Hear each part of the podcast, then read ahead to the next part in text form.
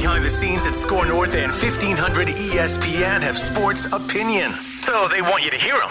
It's the perfect digital sports soapbox to scratch that Minnesota sports itch. This is the SKOR North Taxi Squad. Minnesota sports fans, welcome back to yet another episode of the Taxi Squad. So many things to jump into today. The Minnesota Vikings got another win, so we have to talk about that. The Wolves are coming back. Mm. Basketball is back. We gotta talk about that. Some hockey, some soccer. There's a tons of there a ton of things we have to get into today. So I'm very excited for today's episode. The voice you hear right now is Artis Woods, and I'm here with the usual squad: AJ Fredrickson and Jason Stormer. I also want to shout out my audio. It's better today. Hey, let's go, bro. Yay. Yay. We are Let's back go. live in action. So Mhm. feeling good, fellas. How you guys doing today? Pretty good, pretty good. It's uh it like I it's one of those seasons where everything is going right now. So I feel like we like you said, yeah, you have the wild and you have the wolves and the the Vikings are in full swing. They thankfully are going to give us a bye week here, so we get that off next week when we talk. But um th- everything's going on right now. It's the best time of the year, minus the fact that the temperature is cooling down. Mhm. Oh, Yeah, it's a whirlwind right now because we're entering just like the epitome of sports season. I feel like that is always kind of like the end of October when you got hockey and basketball starting back up. You're right in the thick of football, both college and professional. And frankly, we will do an all out Timberwolves preview on this podcast. I guarantee you that. I know me and Artis are nipping at the bud for that. But to be frank with you, it's just like, man, when did the basketball season get here, man? I am just so all about this five and one football team right now that the Timberwolves and Rudy Gobert and Carl Anthony Towns and Anthony Edwards.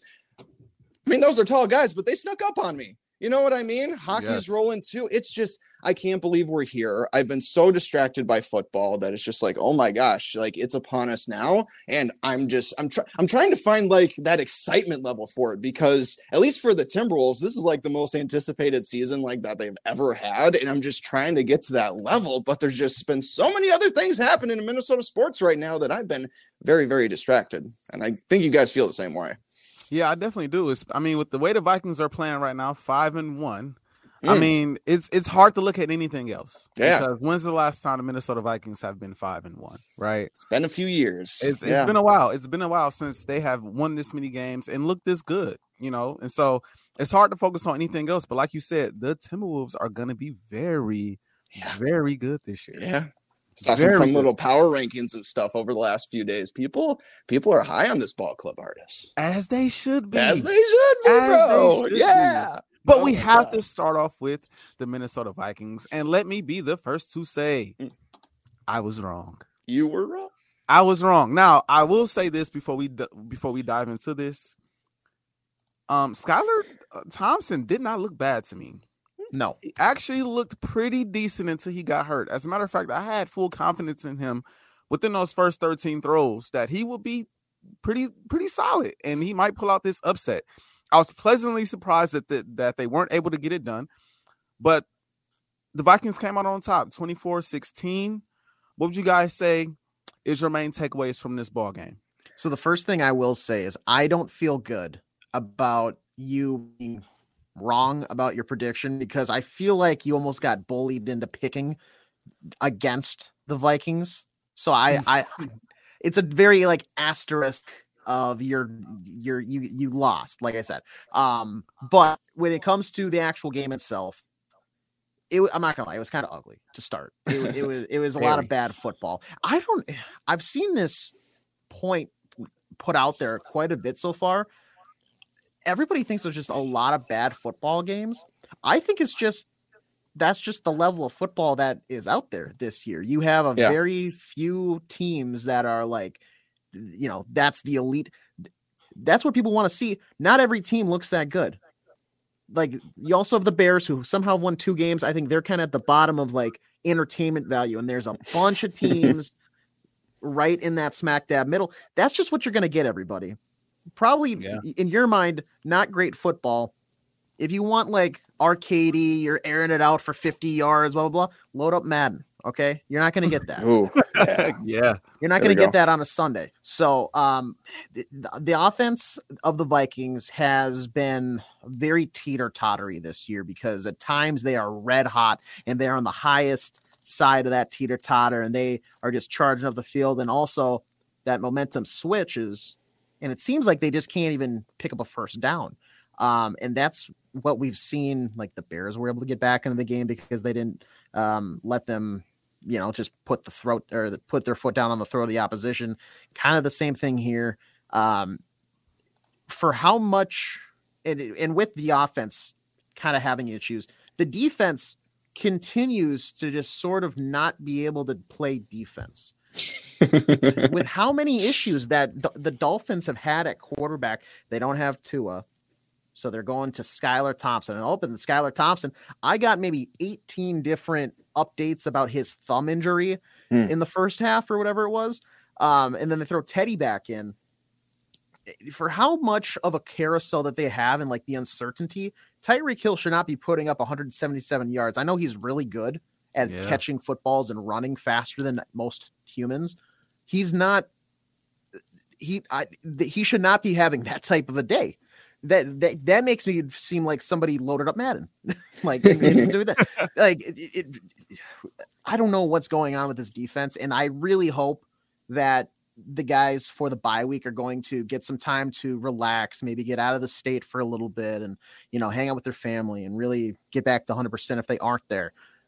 But I need them in the training facility, looking at film, really assessing what the issue has been for them because it seems like the smallest of threats, and I'm not going to in and maybe in size for Tyreek Hill's case, but the Bears should not be putting up points to where it's a competitive game. And this Dolphins team probably shouldn't have put up as as, as much of a fight as they should have, barring their their obstacles this past Mhm. Sunday.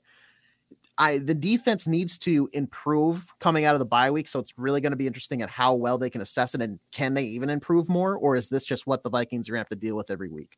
Um, if that is the case, the the offense is going to have to step up. And one point that I think it was Jonathan Vilma was the color commentator for the Vikings game on Sunday. He said something that kind of stuck out. That was, where is this like offensive wizardry that everybody's been talking about for Kevin O'Connell?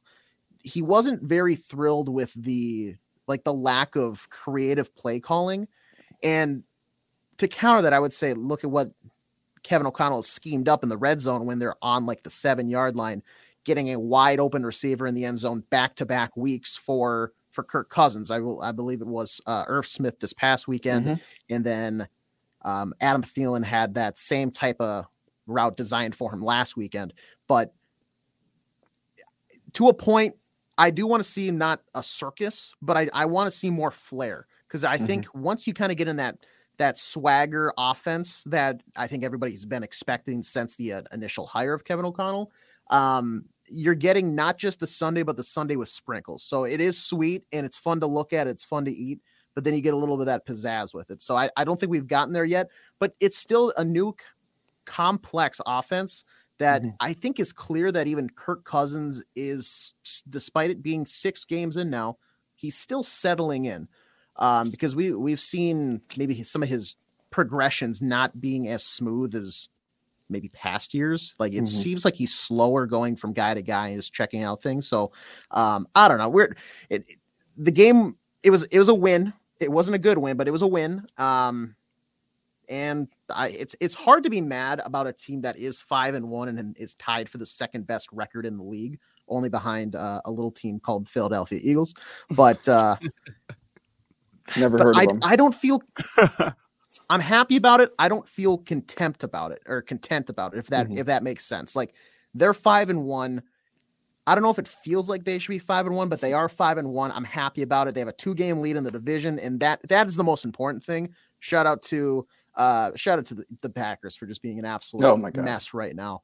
Um but yeah, no, I the fact Mm-hmm. that they were able to, and I know I'm rambling here, so I'm gonna wrap it up after this point but uh, the fact that they were able to lobby for that later bye week rather than having it right after their London trip, you Mhm. get two wins, one against the Bears team that you absolutely should beat, And then at the beginning of the season, we were thinking, okay, Dolphins are going to be tough.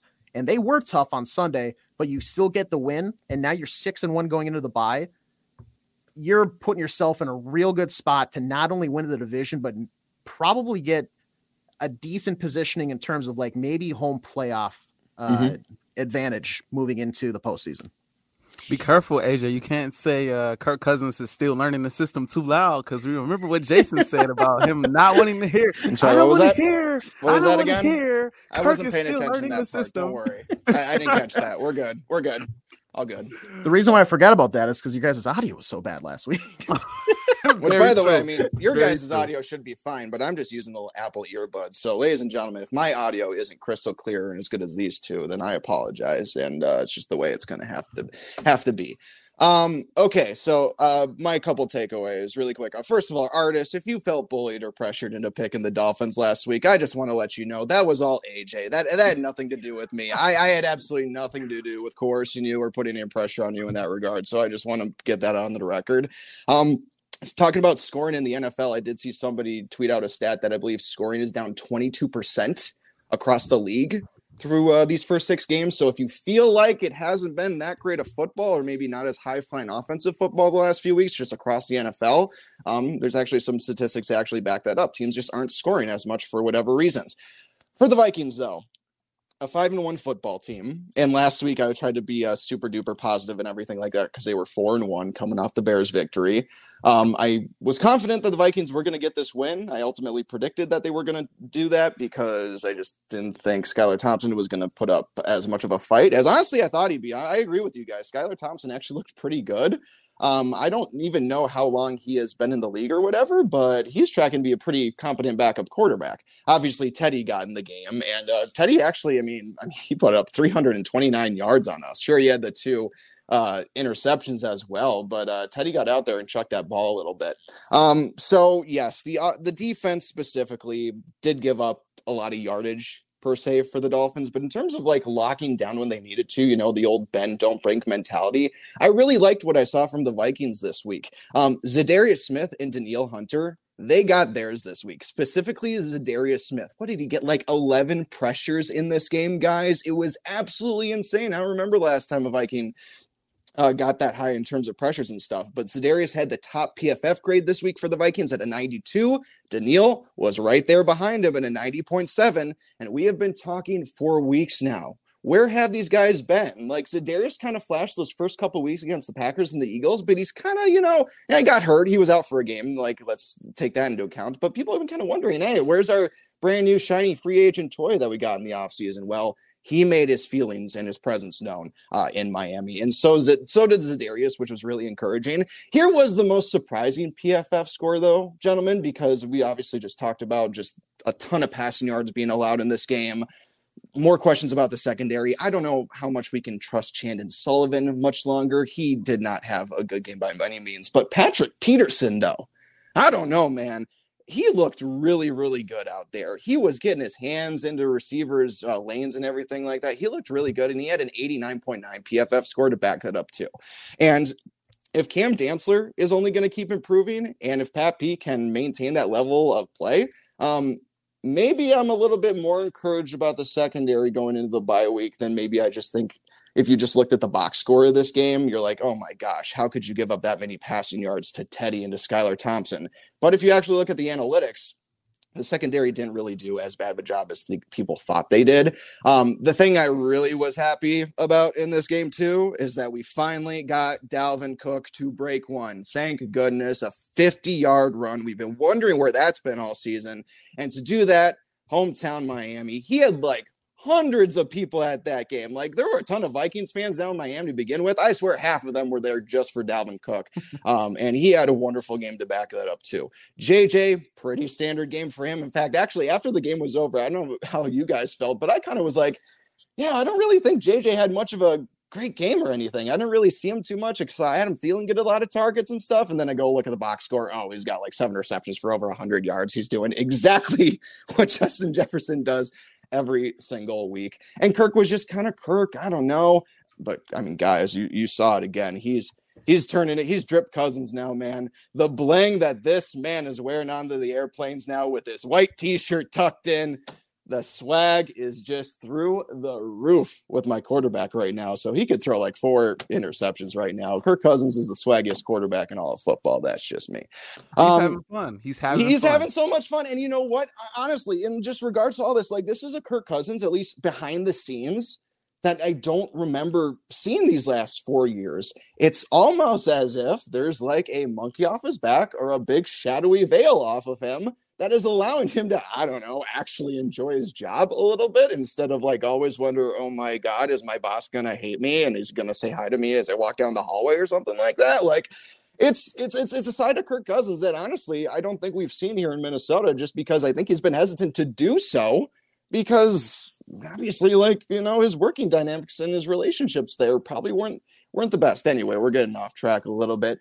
Five and one you basically have a three game lead over the packers now because you beat them in week one you got a you got the tiebreaker over them i'm telling you guys going 3 and 0 against your division this early in the season was huge for this football team you got the bye week then you got the Commanders after that, who I believe Taylor Heinicke, former Viking, will be starting for them because Carson Wentz, Artis's boy, is going to be out for a couple weeks with, uh, I believe, a broken finger or something like that. And so, man, I was confident last week, gentlemen. My confidence is even heavier right now. There's still plenty of time for them to screw it up. Believe me, I saw this with the 2016 Vikings. They, uh, I believe, went five and zero. Oh, and after their fifth win, they played the Giants on Monday Night Football, and it was one of the most just just manhandling defensive performances I've seen from that team when they were really peaking at their defense back then. And then everything just kind of fell off a cliff. Adrian Peterson got hurt. Um, Sam Bradford just didn't start playing as good and stuff like that, and the season kind of fell apart. So there's still there's still plenty of time for the Vikings to screw it up. We have a we definitely uh, remember when that happens for the Vikings, but at five and one, still trying to figure things out right now. I am I'm so confident. And also, I just got to throw out this set really quick before I shut up and Artis, you can talk. We uh, how many times we had 10 three and outs in this game against the Dolphins. Of our 15 drives, 10 of them were three and outs, and we still won the game.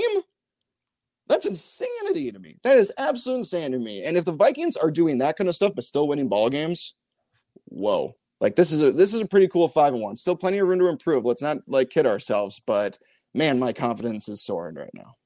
Yeah, and I think it should be. You know, there look, at the end of the day, everybody wants to make excuses for why teams are winning football games. Trust me, I know as an Eagles fan.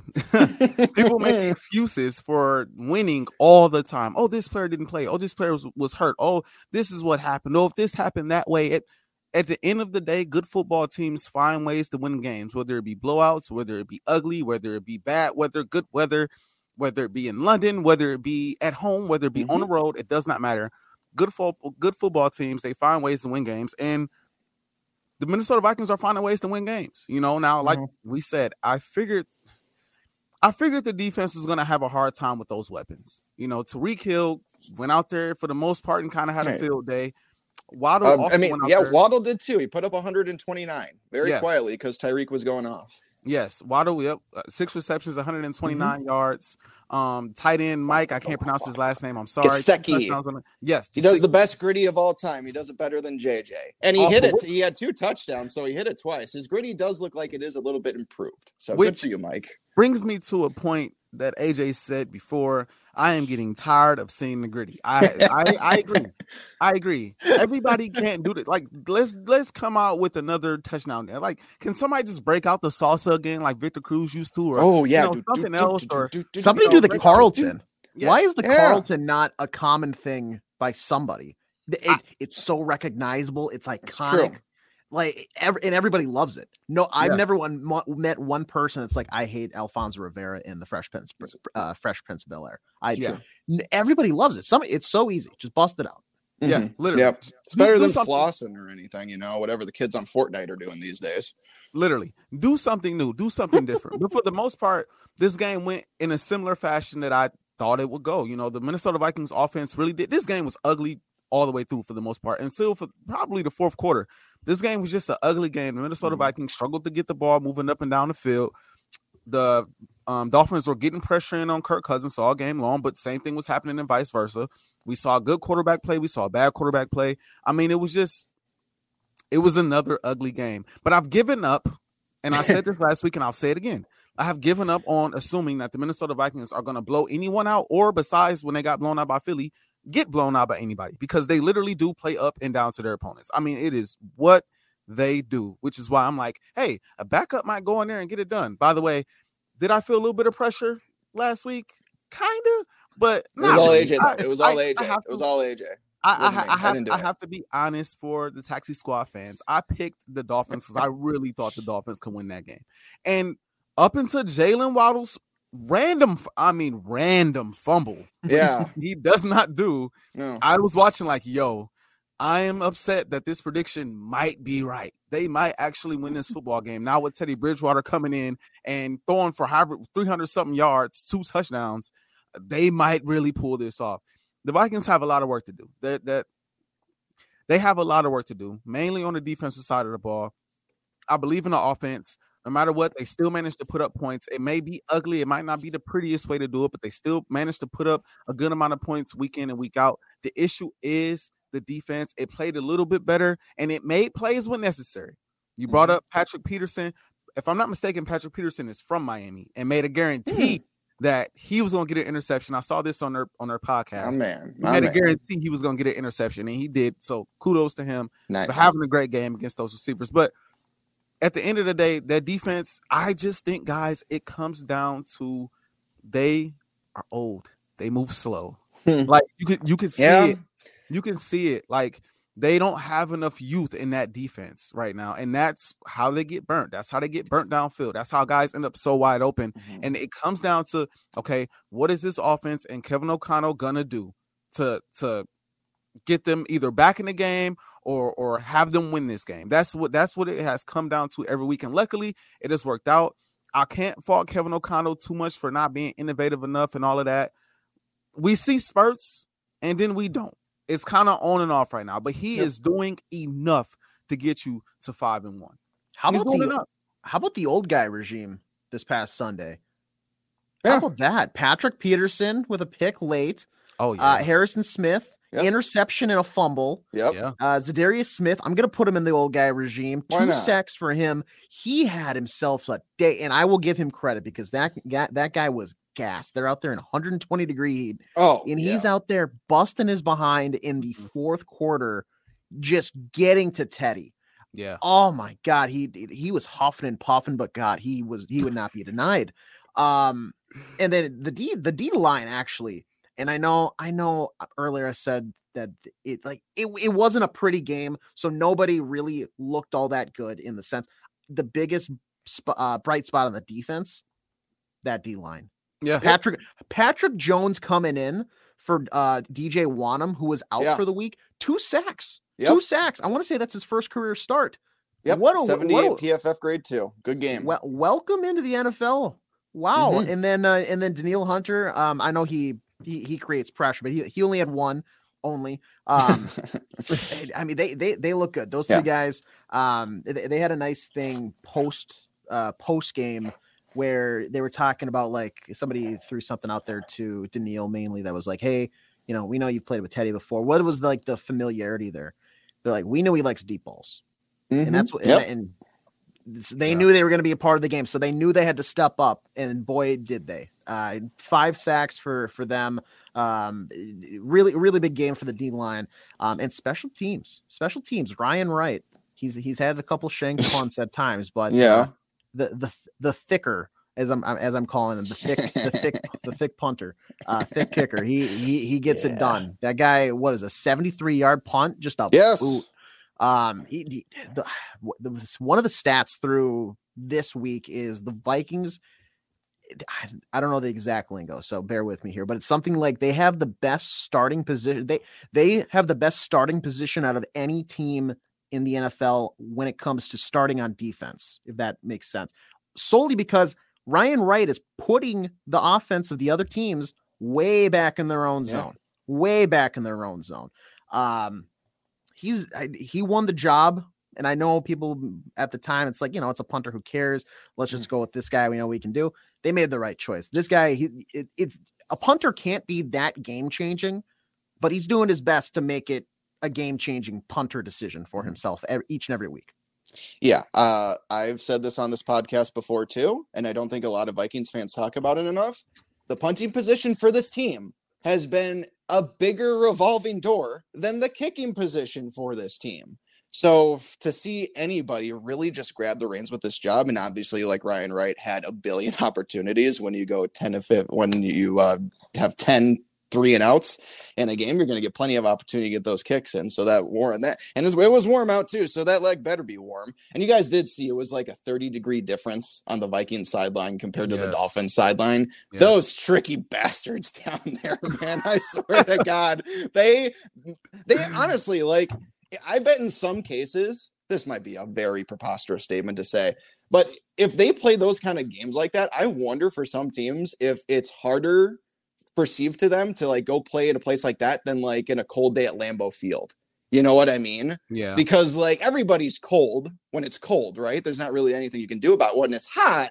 You can be in the shade, you can be in the sun, and next thing you know, you sweating in a big purple jersey and helmet while the other team is nice and cool on the sideline. Uh, it's so funny. Um, so not- uh, about oh, sorry, go ahead. No, I was just gonna say not to harp again on this defense, but I think okay, so I don't think it's far fetched to say this is the best defensive game the Minnesota Vikings have played this season. Would you guys agree? It might be because, like, here's the thing: we had 32 total pressures against the Dolphins in this game. Mhm. Um, we had 76 going into it through five weeks, so we got about 45% of our season pressure total in just one game. So, uh, so I I know there's like some other like evidence, like the passing yards. I know that like we give a lot of passing yards though, gonna- but I was well, just gonna uh, say that. maybe the, okay, the Packer game was probably a better defensive effort, but this is probably the Okay. second best. Okay, So- I was gonna say, okay, that's fair.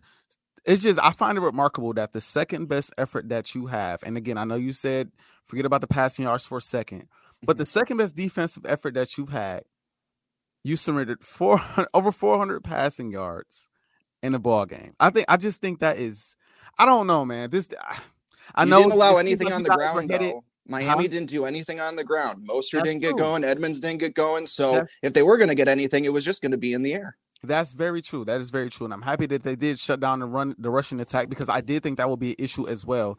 But I don't know, man. I I feel like we got to hold this defense. And again, only gave up 16 points, and it was that last touchdown. I mean, I don't want to say garbage time, but eh, it kind of felt like garbage time a bit.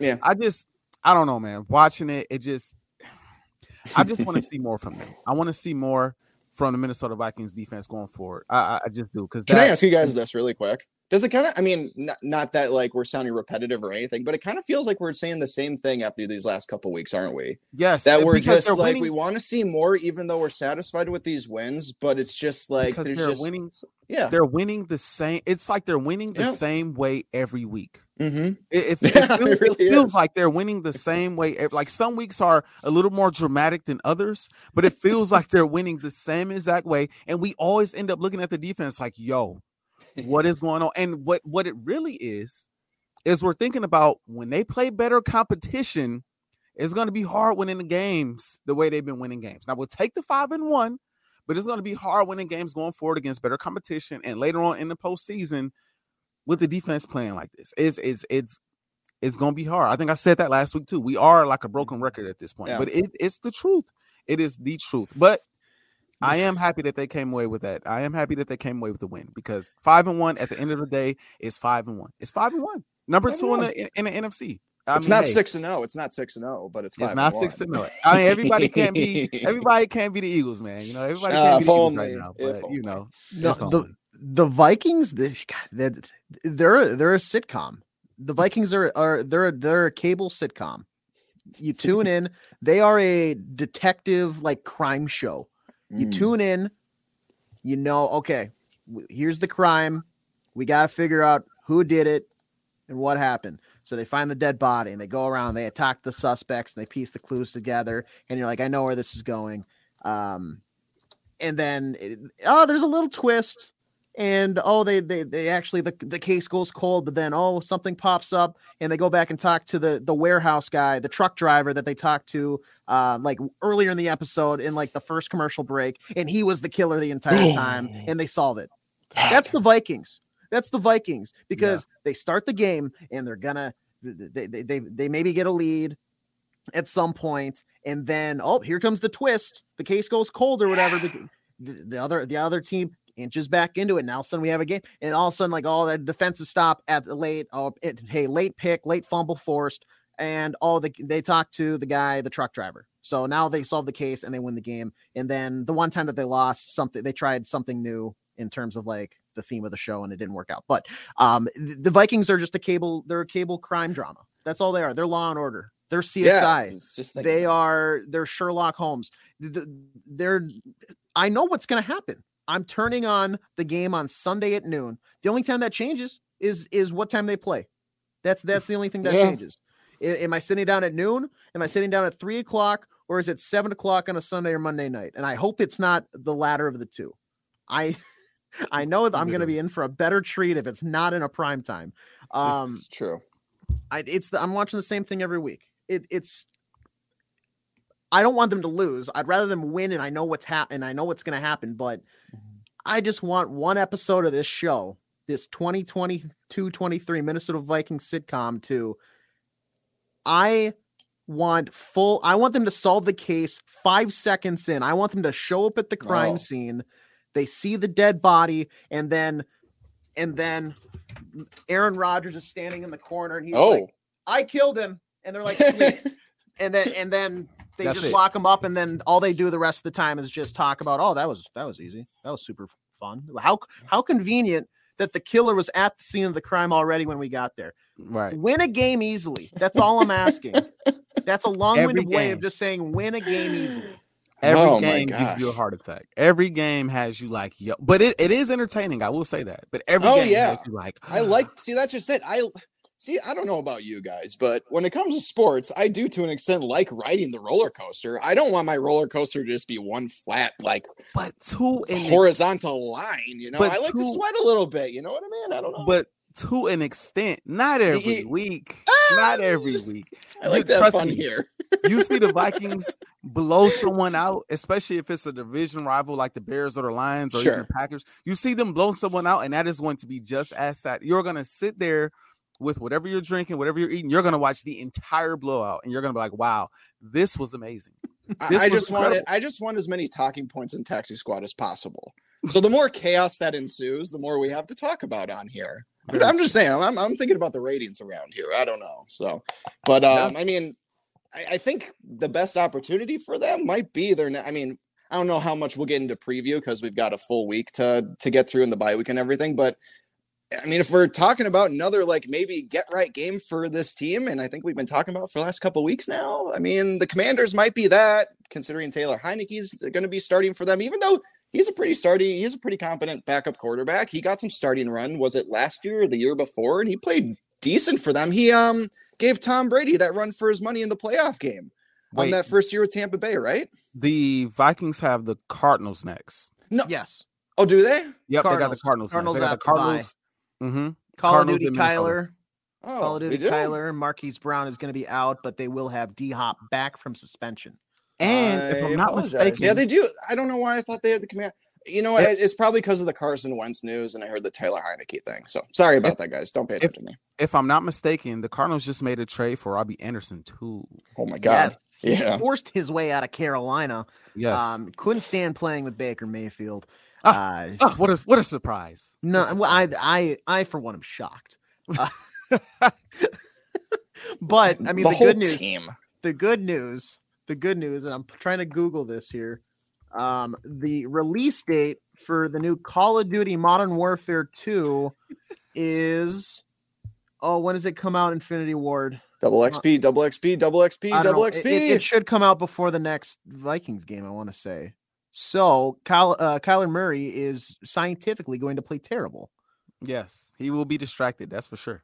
For sure. But that definitely, either October way, October twentieth. It comes out in two days. So, Ooh. yeah, and and he's going to be screwed too because that's a noon game here at US Bank Stadium, and that's a West Coast team coming to the Central Time Zone to play a noon game. So he's going to be up late playing Call of Duty. He's not going to understand the time change or anything. He's going to realize, oh crap, I got to be at US Bank Stadium in uh, like six hours. I better go to bed. He's screwed. Yeah. but Nuk is coming back though. DeAndre Hopkins is coming back, It's and I really need him for my fantasy team very bad. And this is might be good timing with Hollywood Brown going out and everything. But uh, yeah, But How about Zach Ertz down there? Sorry to cut you off, Artis. But Oh, you you know, you know Zach Ertz, his play super well just because of how I I'm is is he considered a legend among Eagles fans? I feel like he has he has to be right. he's got to be the best tight end in franchise history, right? I'd have to go back down the tree. But in my lifetime, There's gonna be some old Zach guy Ertz. like Mhm. like Metalhead McGee or something like that. Metalhead Right, McGee. like- yeah. Yeah, in, playing in at Old Vet time- Stadium. Yeah, in my in my time, 27 years of life, Zach Ertz has been the best tight end. Now Goedert is creeping up. He's Is he? pretty good too. He's pretty good too. Zach Ertz is like next level. He's yeah. Now I haven't really seen much of him doing well in Arizona. Maybe I'm not watching him close enough. I haven't. I mean, he was kind of a stinker against Philadelphia when I watched him play against Philly, but I haven't really seen him again be the Zach Ertz of old. I think he's just getting to that point in his career. I don't expect him to be a big time factor when they meet up against the Vikings in a couple weeks. But D Hop, Robbie Anderson, and Kyler, mm-hmm. even though Kyler will be fresh off of how many hours of sleep, that's gonna be mm-hmm. interesting. I'm sure we're gonna get into that more next week. But mm-hmm. final thoughts, guys, going into the bye week, Vikings five and one. I, I if if um, we yeah. if if if I told you guys week one the Vikings are going to be five and one going into the bye, I don't think anyone would care about how it happened or how it occurred. Right. Especially if everybody for the most part remained healthy, I think we all be like, okay, we'll take Yep. that. Yep. We'll take Yeah. I, un- I I understand Vikings fans are waiting for this to all crumble and fall apart. I understand. We understand how this works, and there's the potential of that. And so, um, yeah, I, I mean, let's think about some of the other five and one teams really quick. I don't think a lot of Giants fans are complaining too much about being in the position that they're in. You know what I mean? I think that they're pretty dang satisfied. I think they're happy. They didn't expect their team to be in this instance or in this position either. I was telling you um, uh, before we started recording that First Take did a debate yesterday where it was Stephen A, Rex Ryan, Michael Irvin, and Dan Orlovsky, and they were debating which team is the better five and one team, the Vikings or the Giants. And I was telling you, Artis, like if you would have asked me five wins and one loss ago, like who would have thought that the Vikings and the Giants would even be a part of that kind of conversation on first take? So Yeah. to an extent, we got to be thankful here, especially because also the Giants are in a similar situation with us. They're with a brand new first year head coach, more offensive oriented, and they're getting results too. Saquon's coming back, and Saquon's Saquon's back, man. Saquon is legit back. Uh, the Bills are five and one too. And obviously, they're probably they probably got some question marks too. I'm sure they're talking about it still. But I feel like out of all the best teams uh, that are in the that are in the league wise, standing wise, I feel like the Vikings might be the most scrutinized by their own fan base. You know what I mean? And I think a lot of that just has to do one, we weren't expecting to be here, and two, we just we just expect the ship to sink at some point. And probably Vikings fans will be doing that throughout the entire season. And like whatever your definition of the ship sinking is, I don't really know. I guess that's to an extent. Like I guess for me, like if they found a way to choke away the division at that point, I think that would be like a pretty catastrophic thing considering the position you are in now. My So, thing would be my thing yeah. would be missing the playoffs. My thing, Yeah. playoffs. And at this point, I think I saw that we have an 80 some percent chance to win to the division now. Right, Green Bay is only at like 14 or something. yeah, So like it, it's it's crazy because like because like I think for me as a sports fan, like with baseball, that's like kind of where I like when I think about games back, games ahead, or stuff like that. I think about those standings for whatever reason more so than like basketball or hockey or football.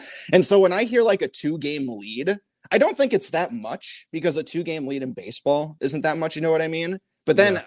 I hear it in football, and it takes me a minute to realize, like, oh wait, yeah, a two game lead in football actually is pretty damn monumental. I don't you- know what the comparison would be like.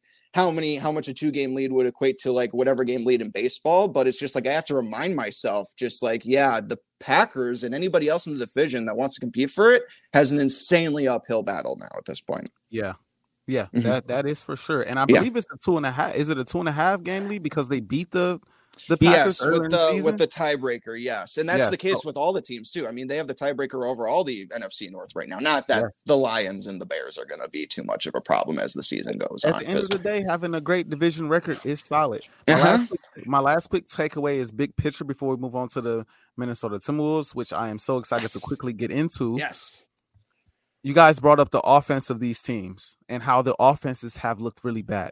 I think it's mainly because NFL defenses are stepping up this year. I mean, you God. look at the defenses in the NFL this year. I mean, you have a good amount of defensive teams in the league. You have the 49ers, the Bills are really good defensively. The Broncos are great defensively. Obviously, you have Philadelphia there. The Packers are solid defensively. The Rams can be up and down, but they're still pretty decent. The mm-hmm. Buccaneers are solid defensively. Dallas, if I didn't mention them earlier, because I don't like them, but either way, they're they're pretty good defensively. Got exposed last week, but um, they're pretty good defensively. The Jets with um um Sauce and DJ Reed. Yeah, yeah. The the Colts aren't back. Jacksonville isn't bad. Like you the Giants are winning games mainly because of their defense and their rushing attack. You have a lot of good defensive teams that are making it harder on these offenses. But I say that to say the Vikings are poised in a good position at five and one, better than most teams in the NFL, to actually make noise and make a run. If there was ever a moment in time where the Vikings could pull something out of the hat, get in the playoffs, make a run, with the NFL being as I mean, the entire NFL is open. You don't really see many dominant teams in the league this year, especially in the NFC, up. man. Especially it's, in the NFC, besides your Eagles, especially in the NFC. It is wide open, and it is yeah. there for anybody to come up and take. So it is, it is there. But mm-hmm. Mm-hmm. We got to move on to we gotta. Minnesota Timberwolves. Oh, the basketball's back, baby! Because it is oh. that time. It that excitement that level I told you before I wasn't reaching. I just found it right now. I just. I just got butterflies in my stomach. They're Just thinking about that another the third season, the junior year of Anthony Edwards, Rudy Gobert being here, Cat yes. doing cat things Artis. It's it's here. And your I, Lakers, your Lakers should be better this year too, by the way. I hope they are. Maybe they, should trade Russ first and they get even better. I've been saying for the longest that they need to go ahead, get rid of those two first round or those two unprotected picks, trade Russell Westbrook, and go get Myles Turner and go get go get Buddy Hield or whatever other piece you need to get and get Russell Westbrook off the basketball team. I've been hey. saying that for the longest. I understand you want to hold on to those picks because they have so much value LeBron James is like 45 years of age. Anthony Davis is as injury prone as it gets. You are in win now mode. Why are you thinking about draft picks? You are the Los Angeles. I know this is not about the Timberwolves or not about the Wolves. I'm sorry, but you, you are the Los yes. Angeles Lakers. You don't win championships off draft picks. You never really have. Besides, nah, you just win them in the bubble when they on don't draft count. to get Kobe Bryant. Outside of that, you made a trade, to, or you you signed LeBron James in the offseason one year. You made a trade for Shaquille O'Neal. You made a trade for Wilt Chamberlain. You made a trade for Pau Gasol. You traded for all your pieces to win championships, and now all of a sudden we want to protect draft picks. Whatever, whatever. Oh. The Minnesota Timberwolves, however, who are the Minnesota Timberwolves? the oh Minnesota my gosh, that was wonderful, however. man. You were holding. I think you were holding that in for a little bit. I was. It is frustrating because we all know Russ does not want to be there. Fans don't want him there. I don't think his own teammates really want them there. Y'all won a title two years ago. Oh Relax. Oh I so, don't. It's okay to build for the future for a little bit in that time. I, am just we, saying. when you have LeBron James on your team, I get it, it is no longer I about building for the future. Okay. It is about finding ways to win right now. Can we and talk about? Yes, the Lakers need to figure that out. But again, you you are the reason why this is going longer than it should. By the way, you are the reason. The Timberwolves. I am looking at the Timberwolves schedule right now. Let's see. Yes. One, two, three, four, right. five. They open against Oklahoma City, right? I think so. Before they meet the Lakers, and it'll probably be a win too, if we're being honest. I think they can start the season off seven and zero oh and get off to a fast start. They got the temp, they got Oklahoma City tomorrow. They got the Jazz after that. They have mm-hmm. the Oklahoma City again. They have the Spurs. Nice. Back to or not back to back. They have the Spurs on the 24th of October. They got the Spurs again on the 26th. Then they have the Lakers and they have the Spurs again on the 30th the way this team is constructed, the way this team is built, it is built to beat every team I just mentioned. Because yep, I think those sure. teams, maybe with the exception of the Lakers, will be bottom feeder teams in the Western Conference. Yeah, every team I just mentioned will be bottom feeder teams in the Western Conference. I don't think any of those teams will be solid, and so I'm really looking forward to the Wolves getting off to a fast start and really making some serious noise early. I like it because it gives the team time against not very good opponents mm-hmm. to get that chemistry, to get that camaraderie with you know Rudy Gobert and mm-hmm. and you know, blend it all together, make it all come together, kind of figure out how you want to win ball games early. I know basketball is a long season, so things take time, but it'll be nice to get off to a fast start. Work Jaden McDaniels into the lineup. I believe mm. he's starting now, mm-hmm. and you know you got a you got a fresh, pretty much a fresh new lineup. Not a fresh lineup, but you got two major. Oh, it's fresh. It's fresh. It's yeah. fresh. You got two major pieces in Jaden McDaniels and Rudy Gobert coming in now in your starting lineup, so it's mm-hmm. basically brand new. You don't have Patrick, or I'm about to say Patrick Peterson, Pat Bev. You don't have any more him anymore on the roster. Miss him so much, which is sad. Which mm. is sad. Um, so you kind of have to have a new guy that's going to be the voice of the team. I would say a guy that's gonna get under people's skin. A guy Anthony gonna, Edwards. I was gonna say that he's gonna have to be that guy. I don't see anybody else in this roster really being that guy. So he's gonna have to step into that role. But I love the fact that they have, I won't say cakewalks to start, but mm. they have kind of like a they have get they have like six, seven get right games early in the season to figure out, okay, how's this gonna work? How are we gonna run our offense? How are we gonna run our defense? What kind of sets are we coming out on or coming out in? And you know, how are we gonna look mm-hmm. this year? So I'm excited for what this team can do. I this should be a top five Western Conference team. I would oh, it should be a top four, three. I was going to say I was. I'm going to go as high as number four in the Western mm. Conference. Um, and that is mm-hmm. saying something because the West is very deep. Mm-hmm. But the way this team is constructed, if Anthony Edwards takes that next step, which we all think he will, Karl-Anthony Towns takes takes well, I won't say takes another step, but kind of remains himself at this point in time. I expect the Wolves to be very dangerous. The one thing I am watching out for though is when we run those big lineups and Rudy Gobert is a liability on defense on the perimeter, but you know who else is a liability, a liability on the perimeter? Cat. He's a yep. liability too. Yep. So get cro- he gets crossed over a ton, man. You get him caught in a pick and roll, he's doomed. Yes, yes. Mm-hmm. So that'll be interesting to watch. But again, we got six, seven get right games to be to start. You'll see some of those weaknesses come out early. You'll see some coaching adjustments, hopefully early, mm-hmm. and let's get this thing rolling. Yes, sir. Um, so you heard about Cat's illness that he was dealing with a few weeks ago. He had like some kind of throat issue or whatever. I, they listed, I think, the heights and the weights for NBA rosters the last couple days, uh, and yeah. I think yesterday I saw that Anthony Edwards is 239 pounds. Uh, yes, Karl is 238. Karl-Anthony Towns weighs less than Anthony Edwards right now. He lost a significant amount of weight. Now, I think part of that was planned. I, I think, like, he, I mean, sure, he lost a lot of weight because of his illness, but I think he was intending to get a little bit leaner. I think that was his plan anyway, but obviously he got sick. And, um, you know, obviously, um, you know, when you hear about Karl or anybody in Karl's family getting sick, you kind of pause for a second because we know what everything he's been through and like that. So, like you mentioned, Artis, um, and even just looking at him in press conference, he does look considerably thinner. I mean, yeah, he's 30 pounds lighter. So these get right games that you're talking about, these two games against Oklahoma City, then you got three of four against the Spurs. Um, hopefully that will be able to give him time to get some conditioning in because yeah. it seems pretty apparent that Karl needs to get that conditioning in right now.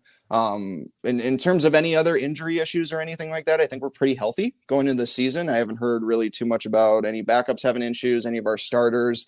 Um, I think the only thing I saw today is that Eric Paschall is going to be out for the home opener because of a left ankle and Achilles tendonitis. But that's Eric Paschall. I don't think we're going to be losing too much of that, especially because we're going to be playing Oklahoma City. Um, so yeah, I I wonder what the plan will be um, because I know there were even a few preseason games that they wanted to get Karl in, but obviously that they didn't because they were trying to get his conditioning going. I know that he was able to get in for that Brooklyn game, and the team did tease that that was going to be the first time you would see Gobert and Cat on the floor at the same time, and they did get in, so they did make good on their word on that. Um, but yeah, I, I this is actually one of the most and, and I, I think this will just it's a matter of time just give him like a couple weeks into the season and Karl will be fine but going into the season like i'm really wondering like now like just like where cat is at with his health where it's going to be building towards. I don't know if this is something that's only going to last a couple games couple weeks i don't really know but it's obviously obviously something on my radar. Um in terms of other just uh, news going on um i did see that uh brian windhorst hop on with darren doogie wolfson on the scoop podcast and uh, basically didn't necessarily break news, but basically told me that there's there, there's no news happening right now um, on a D'Angelo Russell contract extension front. Um, now, I think probably the plan for that is that they want to see how a season starts with uh, see how he gels with Gobert and how he might continue to develop with Cat or Ant. But uh, I don't know, Artis. You think that might be potentially a distraction for this team at, at all? Just point, not knowing what their point guard situation might be beyond next season, or you think it's just about the now? I think it's just about the now. I don't think mm-hmm. that's a big deal. Uh, mm-hmm. To your earlier point, I want to touch on it really quick. Um, mm-hmm. hopefully, Cat is okay and he gets you know mm-hmm. well soon, or he gets back in shape um soon. I did hear about that. Didn't know if I really want to touch on that too much. I'm expecting yeah. to kind of I'm expecting them to kind of lighten this load a bit when it comes to minute when it comes to minutes. I'm expecting that. You have Rudy Gobert now for a reason. He can't stretch the floor and score like Cat, but he can man the paint. Okay. And so limit Cat's playing time at the moment. Get it, get him in the gym, get his conditioning right. You still have Anthony Edwards, D'Lo. You still have Jaden McDaniel. You still have guys that can put the ball in the hole. And against these against these teams, it shouldn't be a problem. Right. It shouldn't right. be a. Pro- it should not be an issue early on. Now, if they even started season, him with like 25 minutes or like 20 to 25 minutes these first couple games, I probably would be okay with that. Exactly. That's that's and that's all the time he needs for now until he gets his wind back under him, until he gets his weight back up. Mm-hmm. Just hey, limit him as much as you possibly can at the moment. Allow him to get his win under him. You have time to do it, even if. Mm-hmm.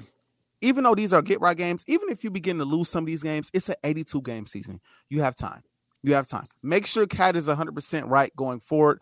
Don't try to force him out there and, and, and, and push him beyond the amount of minutes he should be playing. Give him time to, to get right. But back to the D'Lo point, I don't. I think at this point for D'Angelo Russell and for the team, it shouldn't be a distraction because now D'Lo, you're playing for your worth. Right. You're playing to show what you're worth. You're playing to show you deserve a contract extension. You're playing to show that you know you are still an elite player in this game. And I think when when the money is on the line, players tend to play a bit better than when they have the big contract to sit back on. And it's like, oh, I'm good for the next four or five years. You know, mm-hmm. they tend to play better in those situations. And so I expect D'Lo to be pretty solid this year. I think the addition of Rudy Gobert helps him a ton, pick and roll action all day long. I think, you know, Rudy Gobert helps your pick and roll game like crazy. Yes. He really does. He really does. Lobs at the rack. D- D'Lo's always been a really good passer.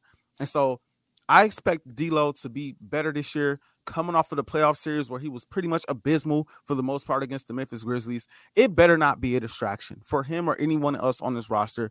The expectations is too high. Cat was in the offseason talking about Kobe and Shaq. These guys yes, are in the offseason talking about championships. We know how Anthony Edwards talks. Rudy Gobert was saying the same thing. I mean, the, the expectation now is championships, is what he was saying. I mean, I'm here to win a championship right? And so you can't let something like this situation with D'Lo be a distraction if you're trying to win a championship. You can't. And, this is where a guy like Pat Bev would have been pivotal to keep on your roster because he probably could have kept them honestly. Focus. What was I that? don't think I don't think like Pat Bev being involved in those trades really made much of a difference. You know what I mean? Like he could have been in them, he could have been out of them. I think yes. it like would have. I don't think that would have like tilted the trades in any particular direction. You know what I mean? I'm just saying. Yeah, I I agree. I agree. We don't know the exact details on that, but I agree. But this is where mm-hmm. you would need a guy if it was a distraction like a Pat Bev to come in yeah. and kind of get everybody yeah. together. Hey, this is what we focused on. This is what we're doing right here, right now. They don't necessarily have that, yeah. so they need those young guys Anthony Edwards, right. Karl-Anthony Towns. They need those Rudy Gobert. They need those guys to say, "Hey, this is what we're focused on. This is what we're doing. We're chasing championships. We're chasing deep playoff runs. This is what we're focused on. We're, we're we will worry about the money later because at the end of the day, if you go out there and you perform, the situation will take care of itself. Right. I think D'Lo knew that this would probably be the situation for him going into the season. He probably knew that. I mean, we were talking about this going into the offseason too. Like, I don't think anybody was really confident giving him a contract extension going in the offseason. So he's probably been had lots of time to be mentally prepared for that and he probably just understands that you know i just got to ball out this season and just go to market i think that's, that's just what's happened all right last thing before we got to move on to some hockey and some soccer talk uh draftkings the uh odd totals or for the win totals for the timberwolves right now and i I can't believe this because if we remember correctly, they had a 46 and 36 record last season. DraftKings has them right now at 47 and a half. So right now they think that the Timberwolves are only a win and a half better this year. Blasphemy. Blasphemy. Yeah, I, mean, I think the Timberwolves will win at least. I won't go as high as 60 because I think that's like number one seed territory. Yeah. I will go as high as 50 though. I'll go as high as 52 ish. Okay, yeah. 52 and like wins. a lot of the teams like in the West are right around that too. They got uh let's see, the Mavericks at 48 and a half, Grizzlies at 48 and a half, Nuggets at 49 and a half. They kind of lumped all of us together, it seems like. Makes and then sense. obviously you got the Warriors, the Suns, and I keep forgetting that the Clippers are going to be healthy this season. The Clippers should be uh should be pretty good again. They've got um they're they're at the top there. They're in the 50s. They're like at 52. Um Yeah. so uh, yeah, the. Timberwolves I, they can get to 50 wins. Come on. They're they're got to be better than 4 wins. If they are not better than 4 wins compared to a year ago, like I don't care where you finish in the standings. I know those dominoes have to fall, but like bro, They- like come on. You didn't get go you didn't get Rudy Gobert to finish four, like one or two or three wins better. That should be like at least a 10 game swing if you ask me. the Timberwolves front office took a swing for the fences this offseason to go and get Rudy Gobert and trade the house for him. They did, Yep. like you said, they did not trade the house to win one more game. So No. yeah, they they gotta they gotta get it done. They gotta win some more games. And I think again, they know that. But I'm looking forward to the stars stepping up, you know, taking those leadership positions and you know, advancing their careers into you know a better spot now with Rudy Gobert on that team. He Mm-hmm. shores up your defense for the most part until teams go small. We'll talk about that another day Yeah. but he shores up your defense in a way that helps the entire team. Look for more fast break points, look for offensive rebounding, defensive rebounding. Look for defensive rebounding. Emphasis on that because we didn't get that at all in the playoff series last year. Look Or when that. we did, we go after it. It was two same players going after the same rebound. Oh man, Oh my god. the Wolves should be much better this year. Yes. Much better. Oh, Artis, we're back to weekly Wolves talk, man. Yes. It's the Timberwolves podcast to be named later all over again. It is. Oh my gosh, I'm so excited. I just because this is how me and Artis got our start like start podcasting. We did that, and so this like talking Timberwolves with you, I just feel like I just got back into my natural environments. I feel Yeah. good at home. Good at home. It's, it's going to be Um, fun. The hockey team, though, guys, the the hockey team. Um, and I know AJ will definitely want to get in on this for sure. Um, I mentioned last week while we were doing our wild preview that I thought that like, oh yeah, I think the goaltending situation is going to be just fine. I think Marc Andre Fleury is going to be still a good bridge goaltender to Jesper Wallstedt or whoever else the next goaltender of the future will be for the Minnesota Wild. Through these first three games here, gentlemen, it has been. If you think the Vikings defense on the secondary is leaky, oh my gosh, the Wild right now they're giving up six goals a game right now.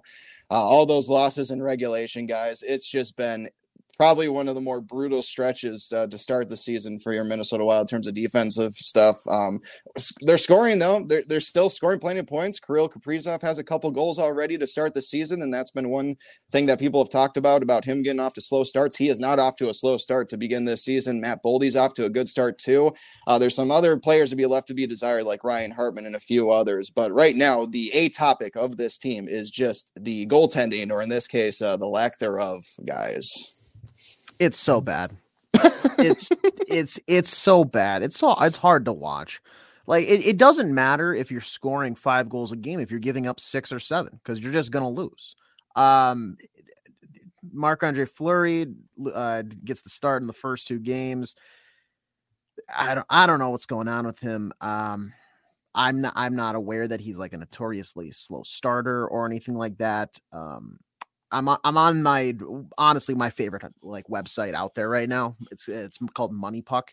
Looking at goals saved above expected. So like if you're at zero, you're make you're stopping every uh, shot that you should, and you're letting in every shot that they expect you to let in. You know, Filip Gustavsson minus two and a half.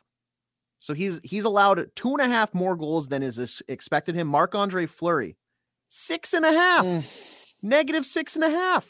Oh, He's man. allowed almost a touchdown more than what he's expected to. It is ridiculous. I don't understand it. And, not every single goal is on those guys.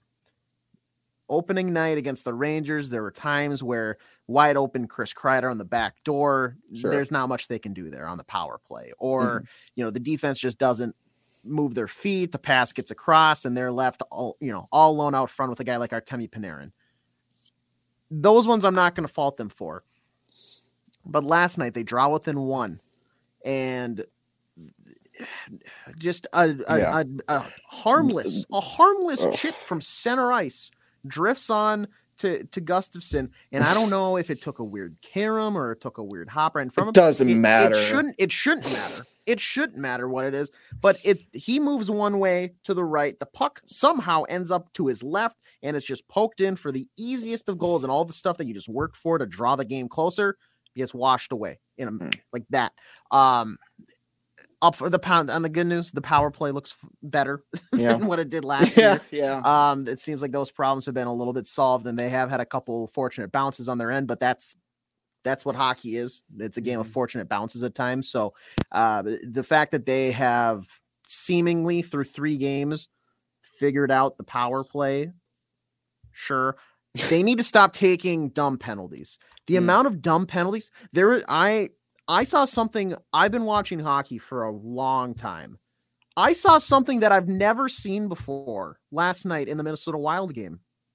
They had a they the Avalanche had a delayed penalty against them. So I believe it was a trip or a hook or something like that. Mhm. So the Wild pull their goalie and then they get the extra attacker out there.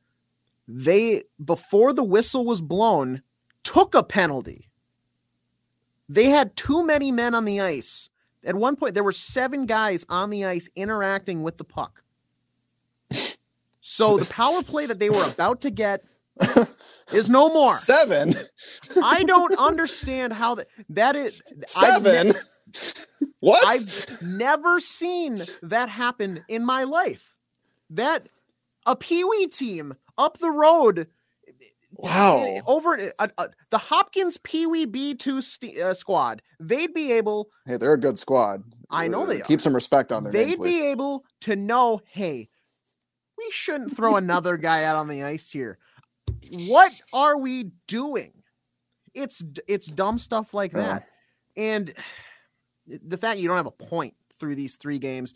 Granted, the Kings, um, th- the Kings were going to be a, a team that they, I think they should beat, can beat.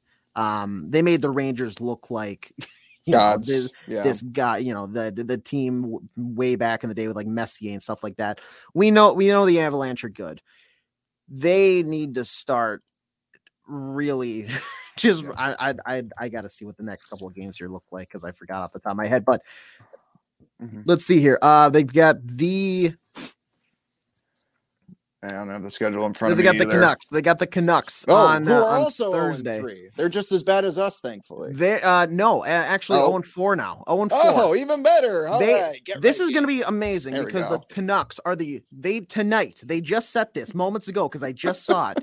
They're the first team in the over 100 plus years of the National Hockey League, the first team to start their season with four games where they led by multiple goals and lost all of them. Hang the banner. We are going to have a historic night on Thursday in, in St. Paul, ladies and gentlemen, because it'll be one team that has allowed 20 goals through three games against a team that has blown multi goal leads for the first time ever in the league four straight times to open a season. Oh my God. historic, historic. So Oh. here's what here's what I expect. Here's what I expect if I had to if I'm gonna throw a prediction out there.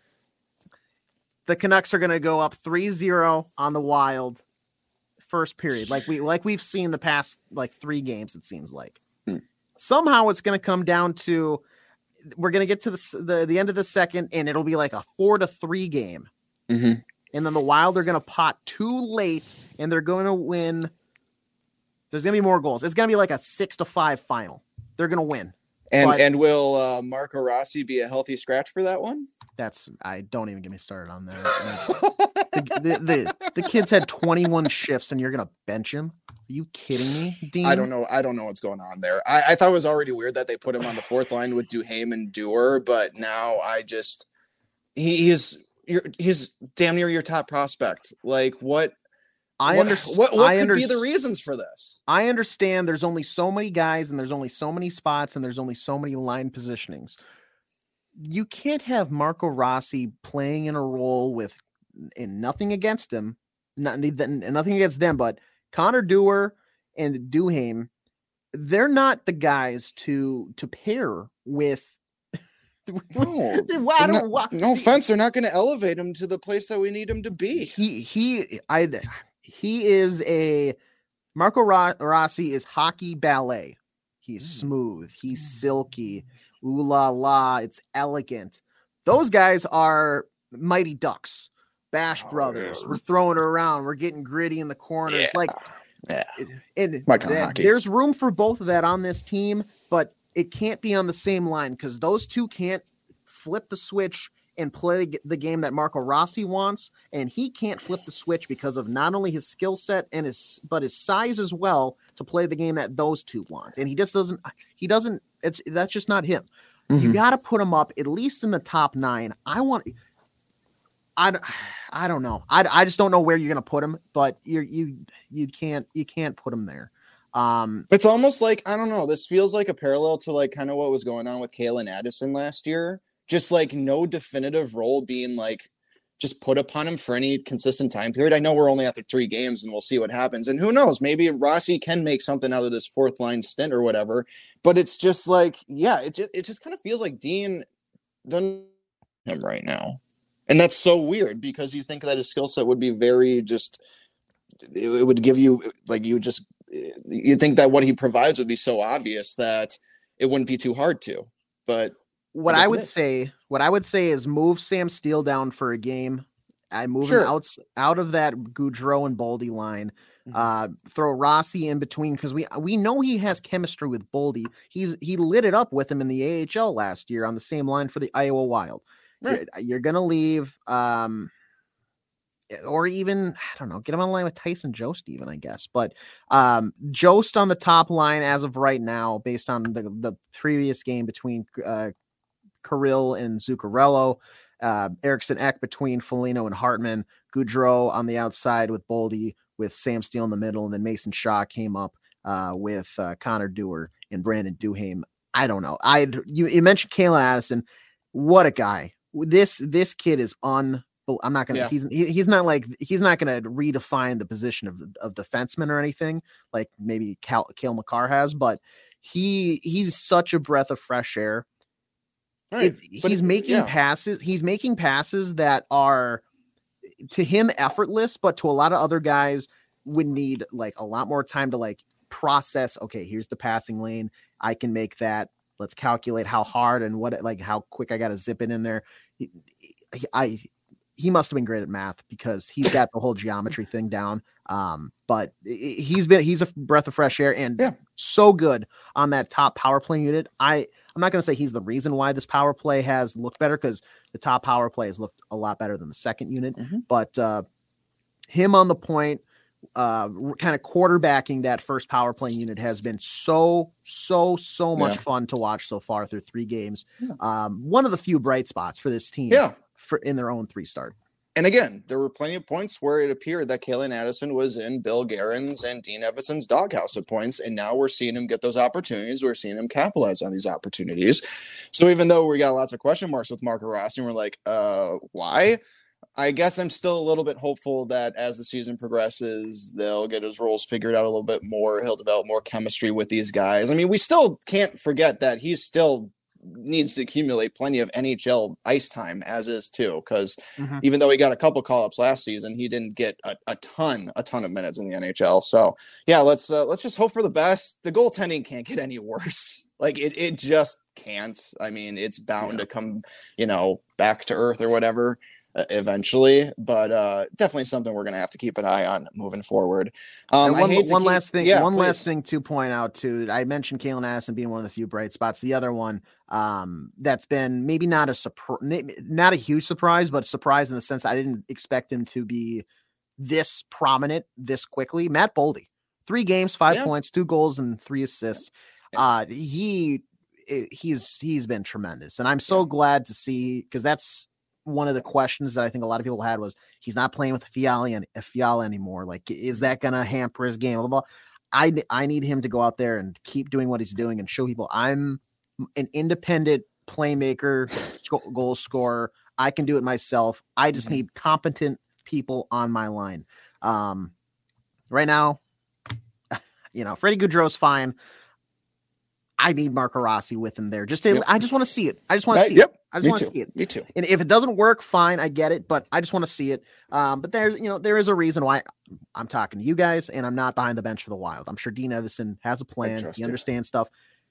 I don't agree with benching benching Rossi, but uh, yeah, you know, it- it is. And, and, and I guess the last thing I'll I'll say before we uh, unfortunately have to say a goodbye to our favorite soccer team here in town. Um, darn it, Kevin Fiala, you had to score your first goal of the season against us. Darn it, I darn mean, it, darn yeah. it, darn it, darn it, darn it, darn it. I don't like that, but I- best I- of luck. Best of luck to you and your really silver helmets that AJ doesn't like. But that's I, a conversation. I knew I day. knew that was going to happen. Every time I if there's a rookie playing in like his first career game or like he just got called up in the Wild or pl- and they're playing the Wild and within the week he's scoring his first goal against the Wild. It always happens. It always happens. They they they let these rookies score or it's like a momentous goal. Sure. Um, you want you want to talk a little soccer here? I do for probably the last time for a while, guys. Um, Minnesota United FC travel down to FC Dallas, down in Frisco, Texas, uh, in the MLS Cup playoffs. Fortunately, uh, Loons ain't coming back with a victory. They fall in PKs to Dallas. I think that's technically scored as 1 1, right, AJ? That's scored as 1 1 PKs. Yeah, Is one that one how and then is? one one and then FC Dallas wins the Pens on uh, a five four score. Yes, and um, it, it was it was a good game. It was a really good game. Uh, pretty, I would say, mm, not necessarily. Uh, it didn't tilt one way in the first half. It was a pretty even first half, if you ask me. And me and AJ were actually in studio watching all this play out. We had Hassani Dotson, Jacori Hayes in studio with Jonathan Harrison for the broadcast. It was a whole lot of fun. Thank you guys for joining us. Definitely want to do that again sometime. Um, but then the second half started. Uh, Minnesota gets on the board, one nothing. We're all very celebratory. Dallas ties it up. Um, how how much longer ago before they tied it up, AJ? Yeah, so Manuel Reynoso uh, scores one in the Yep. 53rd minute. About 11 minutes later, in the uh, 64th, Facundo Quignon uh, levels it at 1 1. Uh, a lot of back and forth. And the thing about FC Dallas is they like to get out and run on offense. And that's where a lot of teams maybe falter because they, they try to like pressure them and get on a high press. Minnesota brought things back. They played, uh, they, they didn't park the bus, but they definitely brought their their midfield uh, to sit back a little bit more and maybe they let the play in their own third only because they congested the track like there was a lot more traffic out there so they couldn't maybe facilitate the ball like they wanted to. Mhm. um it, it was a very back and forth game. It goes to extra time. There was a couple chances on both sides that maybe could have uh changed the game but uh Yeah. but uh, we go to pks everybody for uh, for dallas scores. Wil Trapp uh second to go for mnufc he goes left so does the uh, the Yep. dallas keeper save and that uh, that was about all she wrote yeah, yeah. It's it's it's too bad. I definitely wanted to obviously keep talking soccer with you guys throughout the rest of the season, and we'll probably mix in a little bit of coverage here for the next couple months. Um, but yeah, it was world cup baby world cup Oh, we do have the World Cup and Jon Hamm and his weird Santa Claus commercials. I'm really happy about that. Um, but yeah, I mean, if we look about how this season ended for MNUFC, I mean, I, I think a lot of the writings were on the wall. Um, the defense, even though the defense wasn't much of an issue in this game, um, there were some questions there, scoring wise as too. We went through a long scoreless streak there that lasted multiple matches, and I can't remember which game we finally broke that against. But the, yeah, I mean, the end of the season here kind of was a lot left to be desired with this team, and they they were all the way up third in the conference. They ended up sixth. And um, you know, yeah, FC Dallas is a really good, solid team, and actually, it's a pretty cool setup now in the Western Conference with these matchups. You got El Trafico out in LA with the two LA teams, and then you got two Texas teams, Austin and Dallas, playing each other. That is kind of cool, but I am kind of bummed. Um, even though like next week we would have had to go back to Texas and play Austin, Real Salt Lake weren't able to get that win, so it meant that no uh, home game for MNUFC. Um, but yeah, it's um, yeah, I, I would say, I mean we made the playoffs. That's go- good and dory, hunky dory. But um, based off where this team was in the regular season, I would definitely was expecting a little bit more. Um, I, I guess it was a toss up for me if they were going to win this game or not, or anything like that. So I'm not ultimately like upset that we lost to Dallas. I just wish that we were in a better position going into these playoffs to maybe host a playoff game, maybe get a more better matchup than Dallas. But that's how that's how it goes, and that's how it is. the one thing that stands out for me last night is that the striker Luis Amarilla didn't uh, didn't record a shot. Not a shot Really? on goal, not a shot attempt. Hmm. Your striker, Yeah, an that's not artist, not, to bring in here, but you know, like you know soccer enough to where the striker's the guy that scores the goals. Right. Yeah. Correct. That guy Striker is the small that guy didn't attempt a shot in a playoff game. So that's like that doesn't seem right, does it? Yeah, that's like Not at all. LeBron not taking a jumper in a playoff game for the Lakers. Yeah, I, I'd be pretty don't hot. Yeah. That- that- that's like your quarter. uh, That's like that's like Kirk Cousins just not attempting a pass for an entire Right. game. That's insane. That's I- insane. It's, I it sounds like they plan to lose that game. That's what it sounds like. It's uh, it, it, Yeah. it, it, it was it was interesting. Um, Mhm. So, any AJ, just final thoughts wrapping up 2022 MNUFC in a bow, maybe looking ahead to 2023. it was a roller coaster. I mean, it, it's you got you got to take the result for what it was. You got to think that maybe a, a couple games down the stretch, a point here and a point there could have put them in a different spot, um, rather than having to go face Dallas. But that's the that's the hand you're dealt, and that's kind of where it's at. Um, kind of a quick turnaround because they get going once again like late February. Soccer Um, season never ends, man. Friendly, It- it- it friendly just- start up in late February. yeah. So, um, and like I said, a World Cup coming up. We'll have to see if the U.S. can get out of, get out of their group. They got Wales, they've got uh, England, and they've got I want to say it's Iran. So, Oh, is boy. it Iran or Iraq? I can't remember. Um, idea. It's one. It's one of the two.